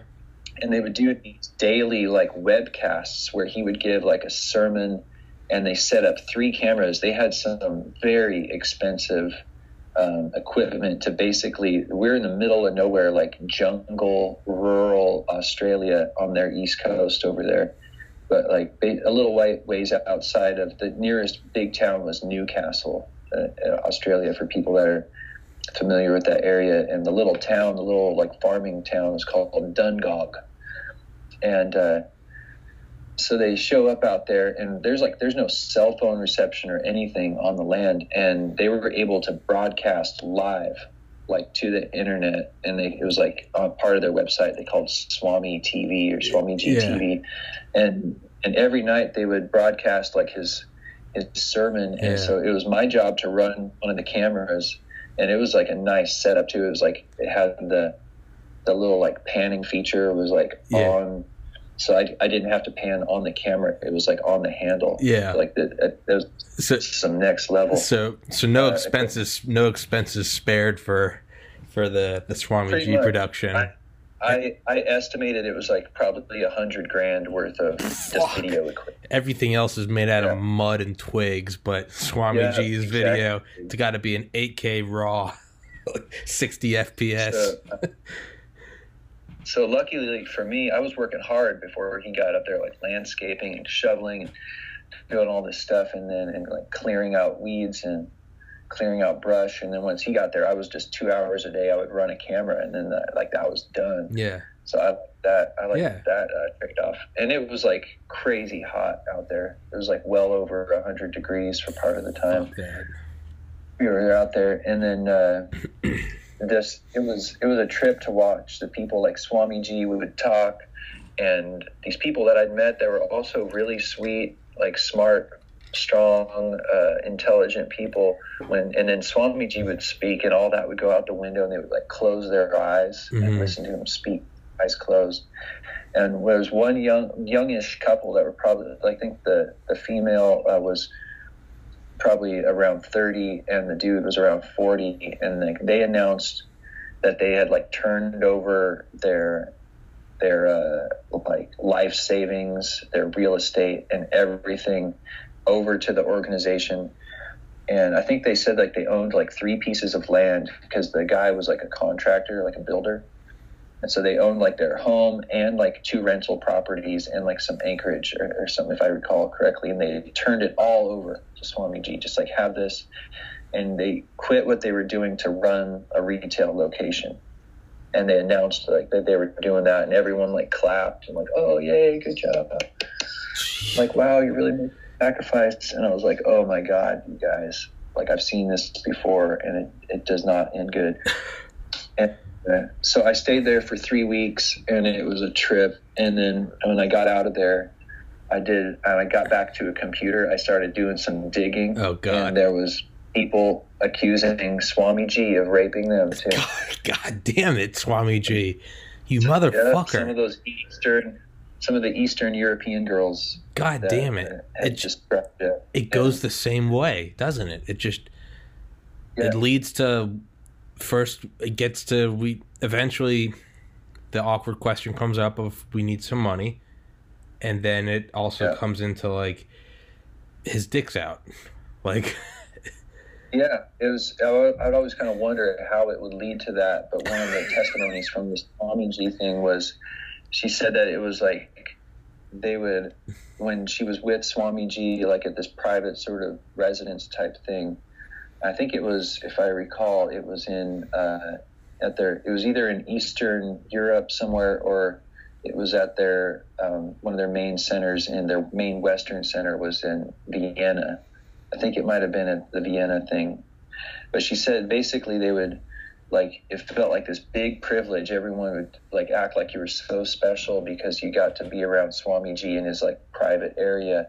You go in there and it, there was a bunch of other women that he had convinced to do this also, and they would like massage him with oil and like massage his feet and whatnot. And then at some point he would tell like everyone else to leave except you and then uh, he would like they're already like feel, like they're in the presence of some sort of god celebrity and they're they're sort of uneasy about it but everything is just like pushing them Yeah. in this direction like they're just like in this in this like rapid river rapids of- yeah, it's just of yeah, influence. it's just going and going and it you can't jump off. It's yeah it's churning and like you'd say like people like us would say to them like why didn't you just walk out the door Mhm. you know and but for some certain people in their mindset they just are, are not able to do that and a lot of times they're in like a strange place where like they don't even have anywhere to go they're in a different country Mhm. they don't speak the language they're there with these this guy they don't they don't know yeah. like where to go, who to talk to, or anything. This is like where they thought they felt safe, and this is their community, and they they wouldn't want to lose their community and their friends and so forth.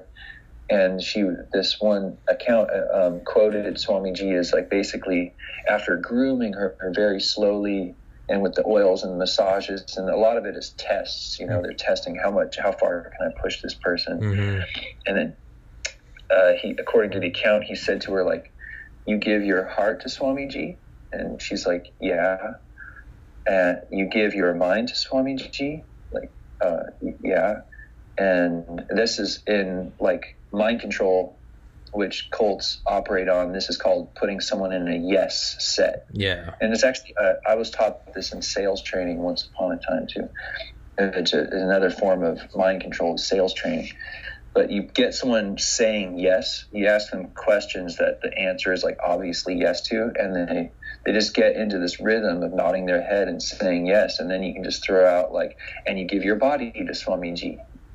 Yeah, yeah, I guess Yeah. Yes, I do. Yeah, yeah, yeah. and and maybe you don't even deep down or just below the surface you don't agree with that but you just said yes to it so oh now i feel like i have to whatever and before you know it you got raped by swamiji and then then they just try to shut it down and forget about it for Yeah. a while and you'll see this like there's a bunch of documentaries on cults and there's some really great ones on on netflix that'll keep you riveted but a lot of that it's the same same thing. Like before they knew it happened they were raped and they they did not want to there was like the same thing with like the bikram yoga uh, guy Mhm. and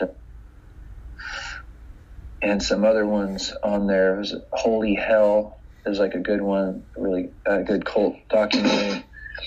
And uh, basically they didn't want to lose there's a there's many facets they don't want to be a victim now they don't Mhm. want to lose their community they don't want to uh, upset like this Yeah. ideal They don't want to make they don't want to make the god look bad. You don't want to make the you don't want to make Swami G look bad because you know yeah he's everyone's god. yeah and you see all these other people that even if you now hate Swami G and you want to murder Swami G, you see all these other people you feel like you'll ruin their lives hmm and they're like in your community and uh, we as humans are a tribal species it's Yeah. very it's much more important than we give it credit for the Yeah. whole community aspect Yeah. and um, so uh, just moving on to further along in that trip to australia i ended up at another acreage it was pretty common in the woofing network you'd end up at an acreage somewhere because they had a bunch of you know like You- an acre they needed cleared out or You're just you're just a cult magnet, man.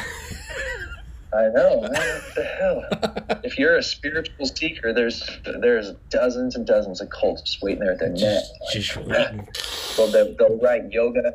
Yeah, They'll take that net and they'll write yoga, tai chi on it. they're just yeah, they're just they're the they're the, the troll under the bridge. Just like yeah, They've got their bait, man. fuck. And these people uh, were not predatory whatsoever. Um, this uh, this land um, outside of Byron Bay, yeah, kind of like maybe I don't know 10, 12 miles from Byron Bay, Australia, which is Yeah. also another hot spot for like young travelers in Australia is Byron. Fucking Swami G, Ilchi Lee, these motherfuckers, man. they gotta go, dude. They got it. So, uh, to preface the, this part of Oh yeah, yeah. um, my story is uh, there's a great go- um, documentary on Netflix called Wild Wild Country. okay. I think that's called right. I- I think I'm getting there right, but it's about the uh, the um, the cult in Oregon and uh, Osho. Oh yeah, Osho. I think I think Joe Rogan talked about that that guy. Who talked about I that? think I think Joe Rogan talked about that documentary. I haven't watched Yeah. it, but I think I remember yeah, hearing absolutely. him and Duncan Trussell It talking came about out it. like yeah, sure. It came out like a year and a half or Yeah. two years ago, and like the, everyone was talking about it, like when it first came out. And um, I had seen some documentaries on them just from my research in cults, and there was already some good documentaries on YouTube about their. They were very infamous because they like took over a town in yeah, Oregon. in, they like, had the they like they had like a police. 80s. They had their own police force. They had, yeah, Yeah, they were. It was creepy and uh, culminating with they would have they had something like eighty or ninety Rolls Royces that their Mhm. guru Osho yeah, Osho that motherfucker Osho can suck it, and uh, he he would dr- drive around in one of his Rolls Royces flanked by guys with Uzis or like AKs. And that these images were just so striking. Like, okay, here's a, this weird peace cult yoga cult type thing and everyone's wearing like sort of indian uh, east indian looking clothing and then they have like a long bearded eastern guru and he's in a rolls royce flanked by uzi uzi laden uh, guards. It was just like what what an image is this? And yeah. then uh, that- that got me roped into their documentary. And then uh, culminating with they were trying to take over the like the town base or the county and they had like so many people. They were definitely uh, like on pace to do that but there was still like this local town that was challenging them for the supremacy in the area. So they tried to poison the food supply of this town with salmonella. What the fuck? they they they yeah they went to a very popular uh, like salad bar that was like really popular for the town on like on weekends. And they they had like a science lab and everything on their compound. And they they uh, cultivated salmonella by like uh, bacteria and then went to the the uh, salad bar and like sprayed it on the food. They tried it once before, like like just by spraying like produce or something, and, and it didn't take because it has to have like a warm, wet environment yeah, in which to to survive. Otherwise, it'll die off like within a few minutes or whatever. But uh, so they found that the the salad bar was perfect because it was like kept warm, it was kept wet, and so um, that was that was their the, part of the the crazy story of that whole thing. And uh, I definitely recommend everyone that's interested in this topic wa- watch that uh, documentary, Wild Wild Country. Fuck. And uh, so uh, I'd already seen that, and I knew about that, and I also had a lot of friends that were into Osho. They were Yeah. not about to join his cult, but like they would read his books and they would post his quotes online, Yeah. a picture of him, like "I am Osho, I'm so wise." Dude, I think always it's always I recognize the name. I, I I recognize the name because yeah. I'm pretty. I, I think at some point he was like the background on my computer. I think I think he had like a quote because he had good quote. But God, yeah, it's Yeah, he was. He It's- was definitely. it's the like, wolf in the sheep's part clothing. Power, it's the wolf in the part sheep's of his, clothing. his power. Absolutely, and that was uh, a, a lot of times these guys are successful because they're good writers. You know, they have like a good feel for like poetic um, things, or they have charisma. And I think Osho's had, had a lot of his charisma came across in his writing and his quotes, which uh, a lot of times it's really rudimentary uh, philosophies, but it's like stated in such a way Mhm. that kind of like hits you with like a poetic sort of Mhm. flair. And so uh, I end up at this um, acreage out in in Australia, and uh, the main people that there's a, a few different people. There's probably like a dozen people that live on like uh, I don't know how how much acreage it was, like ten acres or something. And uh, the the it seems like the main people that were there forever, like the main four or five people, were kind of older, like in their sixties or so, and like kind of like retiree retiree age, and um, the main guy that ran the place was like this old uh, Italian guy. He was a fucking character, man. He was he was always kind of pervy. He was like talking about how like how he had better sex now than when he was 21 years old because of like this yoga work or energy that he was doing, and, and like his main his girlfriend, who was like kind of like the the main uh, administrator of Yeah. the place, like she she contact I contacted them and like was channeled directly to her basically to do the work out there and uh, he, she was like in her late 30s or something. This guy was like in his early 70s, so he was doing all right there. But um, Yeah. yeah, and I think he had like they they might have been sort of poly or something Yeah. too. Like he had other girlfriends or something. But uh, they seem to like oh just do what he says. He's the boss, and I was like kind of like. Um, all right, like, but I'm gonna stand my ground too. I'm not gonna get pushed around yeah, but and he was a bit of a slave driver, and uh, I think he was just trying to to wring as much uh, free labor out of us woofers as he could. sure. But he wasn't like a was not a predator or anything. But like at certain, I think uh in the mornings they would lead uh, like a yoga meditation session like in the main house, and uh, so we they had a nice yoga room. And I go in there, and they've got like a little shrine in Yo- uh, Osho's picture. And I was like, "Oh my god, Oh, what is going on here? oh fuck. They've got Osho up there, and then I talked to one of the nice old ladies that lived there, and she basically, I was like, "So how did all you end- end up out here?" And she was like, "Well, we were all part of the." Uh, um, I forget what they called themselves, the Maharishis, or um, they had some name for it, but uh, she, I was like, "You guys," it just came up that she was, they were part of the Osho organization in Oregon, and they they Oh, all met each fuck. other there. And so, like all the the four or five old people that were like the long term residents on this acreage, they were all together at that scene in Oregon, and I was like, oh my god! And like I, that, the big documentary had not come out yet, but it was still pretty well known Yeah. that like especially in the northwest around here like uh, people know that story so i was like oh my god you guys were there and she was like we were there and so that's that's that was a crazy scene and she was like it was it was definitely a crazy scene and uh if I'd have spent more time there, I might have pried a little bit deeper. Like, why do you guys still have a picture of Yeah. Osho here? And I think a lot of the followers um, attributed the dissolution of the organization to like the, the upper leadership, you know, the people just below Osho, But not Osho. and uh, like not Osho. Osho was all good and probably a victim of just I don't know evil forces that tore the thing apart. But Yeah. that's just a good example of like how strong like that whole mindset could be. Is this was 30 years after the Oregon scene, and uh, they're now in a completely different part of the world. And they were, I think, there were some Australians and some English, and then the but the main guy that owned the land was that Italian guy. But they were all together with Osho back in the day, and then here they are, 30 years later in Australia. And um, the one other cult I wanted to mention uh, was a lot of my friends around here in the Seattle area got roped into, and it's called the uh, Rocky Mountain Mystery School, and it's a full-on. Sounds like a fucking. Uh, it sounds like a Scooby Doo episode. yeah, right.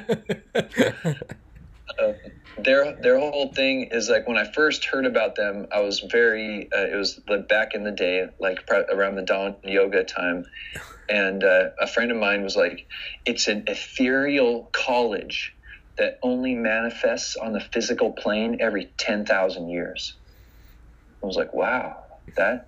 That's a that sounds trippy, and at the time I was like open to something like that. Yeah. You know, I wasn't about to sign up uh, and sign my life away, but I was like, whoa, like I want to hear what these people have Yeah. to say. That's a trip. yeah. And so they had like also they had some very very expensive like weekend intensive classes, but luckily I never got into it because they had like a thing where it's like the inter- introductory classes like they called it the adept class like and there's I think it was like back then it was like 300 something bucks for like a weekend.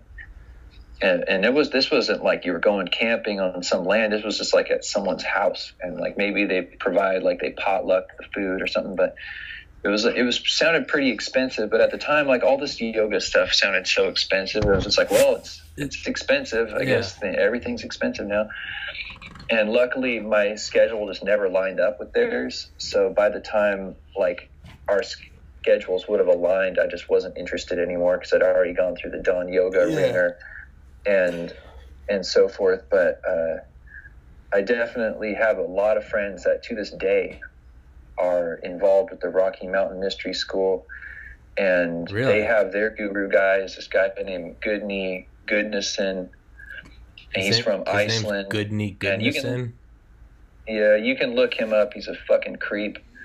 You can just tell His if you watch any kind of Gudni uh, Gudnason. inter- Yeah, it's it's basically like John Johnson. As far that's what I've heard. Yeah. Like for Oh, it- names, it just in sounds like Iceland. It just sounds like some like uh 1984 or like Brave New World, just like euphemistic. Like I'm good goodness Gudnason, you know, like I'm happy happy. Yeah. like Totally. yeah. It's so it's so true, but it's actually a really common name Oh in yeah. Iceland. Okay. Yeah. Yeah. It sounds yeah. G U D N I. sure. It's like sure. Yeah. Like John. yeah, some Nordic shit. Yeah.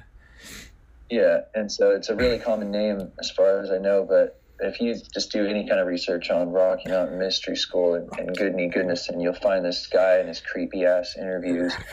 And it- it's crazy that I know I have people that I, I love and respect in other areas of life, but they've they've really kind of turned their life over um, To the Rocky this Mountain Rocky Mystery School. mystery.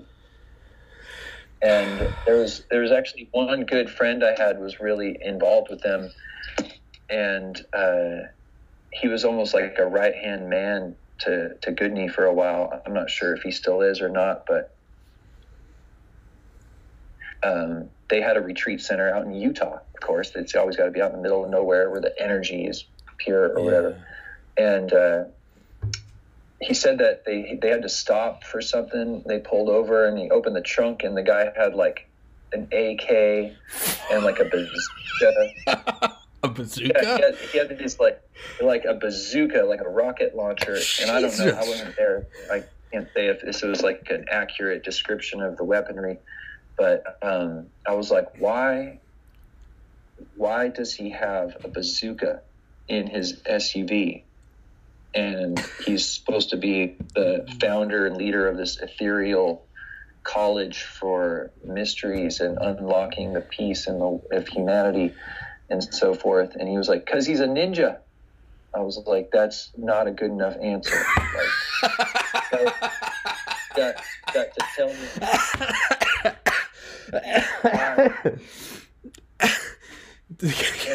That's not a good. So, um, I've never been able to. I've never been able to find any um, further proof of this, but essentially, he, this guy also ran. Um, but my friend, my friend who is a true believer, told me that he ran uh, a company that was like a mercenary company. That was like you know Black Blackwater, Blackwater? like Yeah. that stuff like that, yeah, yeah, like that mercenary, uh, mercenary company that got in in some deep water yeah. for their um, Some Blackwater got in some deep water. Yeah, They got in some deep the Blackwater um, for uh, their operations in the Middle East. yeah, where they And, fucked uh, up that car full of women. Yeah, they, Yeah, and uh, he based others. this guy basically ran a mercenary company, and uh, What the? F- has has access. He had access to millions of dollars. So my friend is riding around with him in like some sort of like Lexus or BMW SUV, and he's like, "Oh wait, I got to get something out of the back." And they go to the back of the car, and he's got a bazooka and like an AK or some other kind of like M16, uh, just like some hardcore uh, weaponry in his truck, in his trunk. And my friend, even at the time, he wasn't like a close, close friend, but Yeah. um, definitely friends. Like I went to his wedding and stuff like that. And, uh, but he, he just didn't see any problem with this because like this is just what this guy does. And I wasn't able, I wish maybe I, I could, but uh, it's kind of a hard uh, conversation to, to jump into. But like, okay, so back to your guy and his guns and the trunk. I, I never got much out of out of it other than this. He ran a mercenary company, and he ran the Rocky Mountain Mystery School. And if you just find some interviews with that guy, he's creepy. What else can I say? He's creepy. And there's some people. I, I read some testimonies online about like uh, some of the ongoings in their cult, like how he would uh, tell people that they needed to like start cutting off people that were outside of the cult because they wouldn't understand and their their energies would interfere with what they were trying to do. And um, that's pretty much all I got to say about that. Um, I've got right, it's pretty much. an hour five minutes later. Yeah, it's, pre- that's is- pretty much all. My my uh, my Forrest Gump uh, style. No, it was brilliant. Um, uh, going back to my original post uh, on our cults there on Reddit, Yeah. and uh, that's that pretty much sums up my firsthand experience with cults.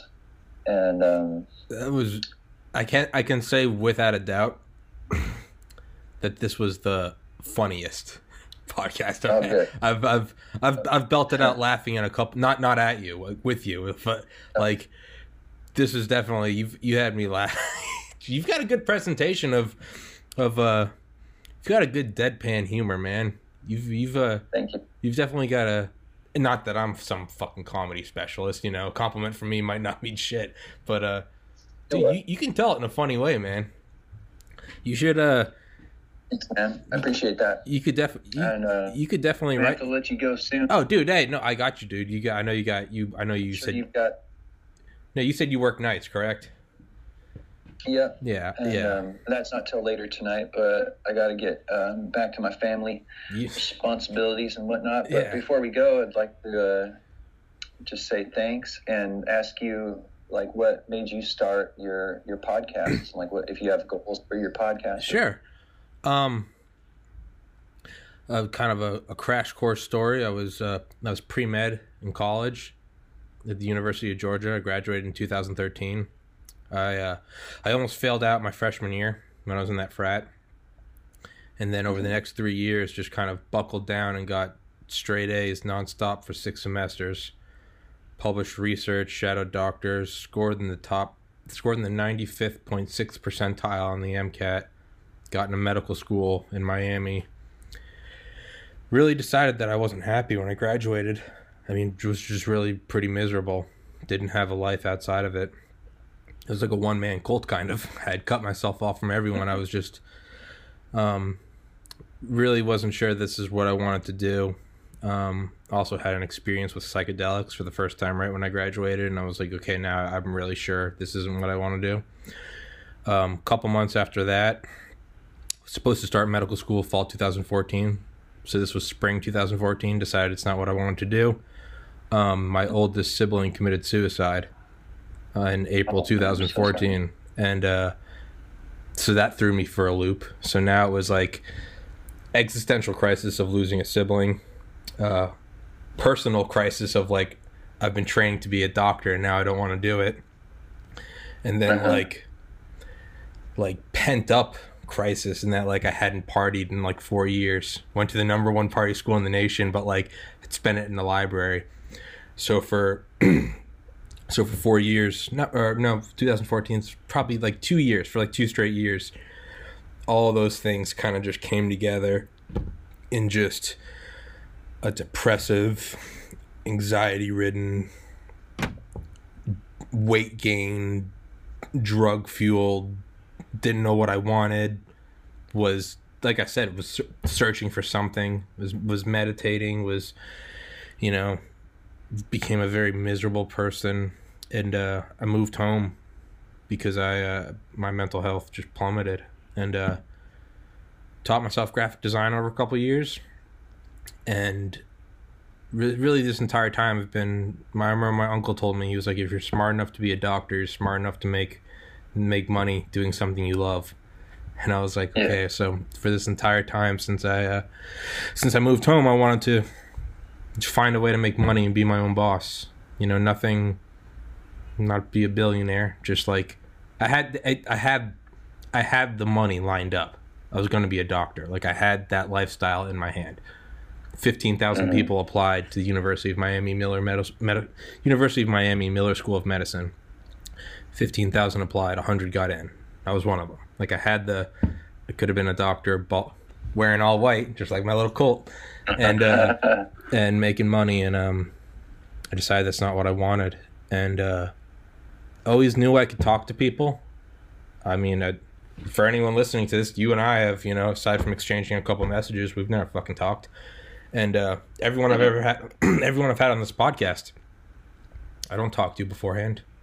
You, should, I just, I fucking, just hit hit record and hey, let's go. So I can talk to people and uh, you know, I still do graphic design, and that's still I'm not that's not out of the question. Um, but I was like, man, I like I really I I love talking to people. I just fucking love talking to people, and uh, was just looking at it. I was like, you know, I'm not you know I'm not trying to be a I'm not trying to be Joe Rogan. I'm not trying to get, you know, I'm not trying to be worth more money than God. But I was like, I think I could do a podcast and like, I think I could get it monetized. Like, my goal is like I want to get enough Mhm. money to like move out and like get groceries. Like that's my goal. Is like to me that will be it is I've said this. It, I have found it is more difficult to make money doing what you like than it is to get into medical school. So to me it's like the ultimate it's like the ultimate challenge. It's almost like a form of alchemy to turn what doing what you love into a dollar. You know? You can uh, make something cool, you can make cool artwork, you can post it online, you can get a million likes. But- Absolutely. But at what point do you turn it into a dollar? And to me, that it's it's just this mysterious thing. It's this. If I can turn doing what I like into money, to me that, and I- like I said, not in a, so I can be Osho and whip around in Rolls Royce. No, like if I could pay for a gym membership, an apartment, put gas in my car, and get some chicken at the at the store, doing what I like, to me that is to me that's that's like that's like nirvana that's like actualization like i have i have done what i've come on earth to do and Yeah. uh That's beautiful. that's i appreciate it man and that's what i'm trying to do and Take it your own way. yeah and that's what i'm trying to do and i love it because everyone i like i mean your, your episode number 31 there is no i don't have a thousand episodes to show people you know? So everyone that comes on right now i'm i'm so thankful for because it's they don't fucking know me. They're they're taking a chance and be like sure i'll give you an hour and a half of my day. Um that's what i'm trying yeah I, I started december 12th 2019 and i was like so i just started this thing and it's uh Nice. it's already grown faster than I could have imagined, and it's uh more more importantly, it's more fucking fun than I ever could have imagined. like, just That's it's great, like man. I'm sitting here listening, and you're like, he's a ninja. That's not a good enough answer. like, like, like I'm la- I'm laughing more on a day to day basis than I ever have in my life, and uh yeah, man, that's what I'm trying to do with this. Good It's, on uh, you. good on you, mate, as they say in Australia. Thank you. But yeah, man. Hey, thanks for doing it. Um, dude, eh, you're a funny motherfucker. You're always welcome to come back on if you just want to shoot the shit about whatever. If you've got other, dude, if you've got other stories, you have to come back on. You have to. All right, man. We'll stay in touch. Yeah. Uh, just shoot the shit, and maybe something interesting will come up. Fuck yeah, dude. Yeah, dude, yeah. It doesn't have to be about experiences. Just come on and just fucking talk shit. It doesn't. All even- right. That's what I tell everyone. Like, I had one girl on who was like a power lifter. She's like, "What are we gonna talk about?" I was like, "We can talk about anything." I had another dude on that flew drones for the Air Force. He's like, "What are we gonna talk about?" I was like, "Dude, we can talk about ice skating gorillas. I don't give a fuck. like, we we can do whatever." But uh, yeah, kind of a, a long answer. That's about all I got to say about that. That was some poor Australian Forrest Gump. but uh, hey, dude, I appreciate it. Um, I'll uh, I'm, I always edit the sound, and uh, it should be up by tonight. I'll send you the link to it, Beautiful. dude. Thank you, and uh, hey, I'm, I'm glad. Thanks, You, Thomas. yeah. Appreciate it. uh, hey, I'm, fun, man. yeah, I'm, I'm You're glad. doing good work. I'm, I'm glad you're. Uh, I'm glad you're doing good. If uh, I am if uh, doing great. if anyone else comes up to you and they have a they have an intriguing offer talk to me all right and I'll be, like, I'll be like hey dude i'm gonna have you watch your episode again and be like stay the fuck away from these guys all right bro Thanks. thank you so much man take care have a great night Keep on keeping on, brother. i will man take care buddy time. peace Peace.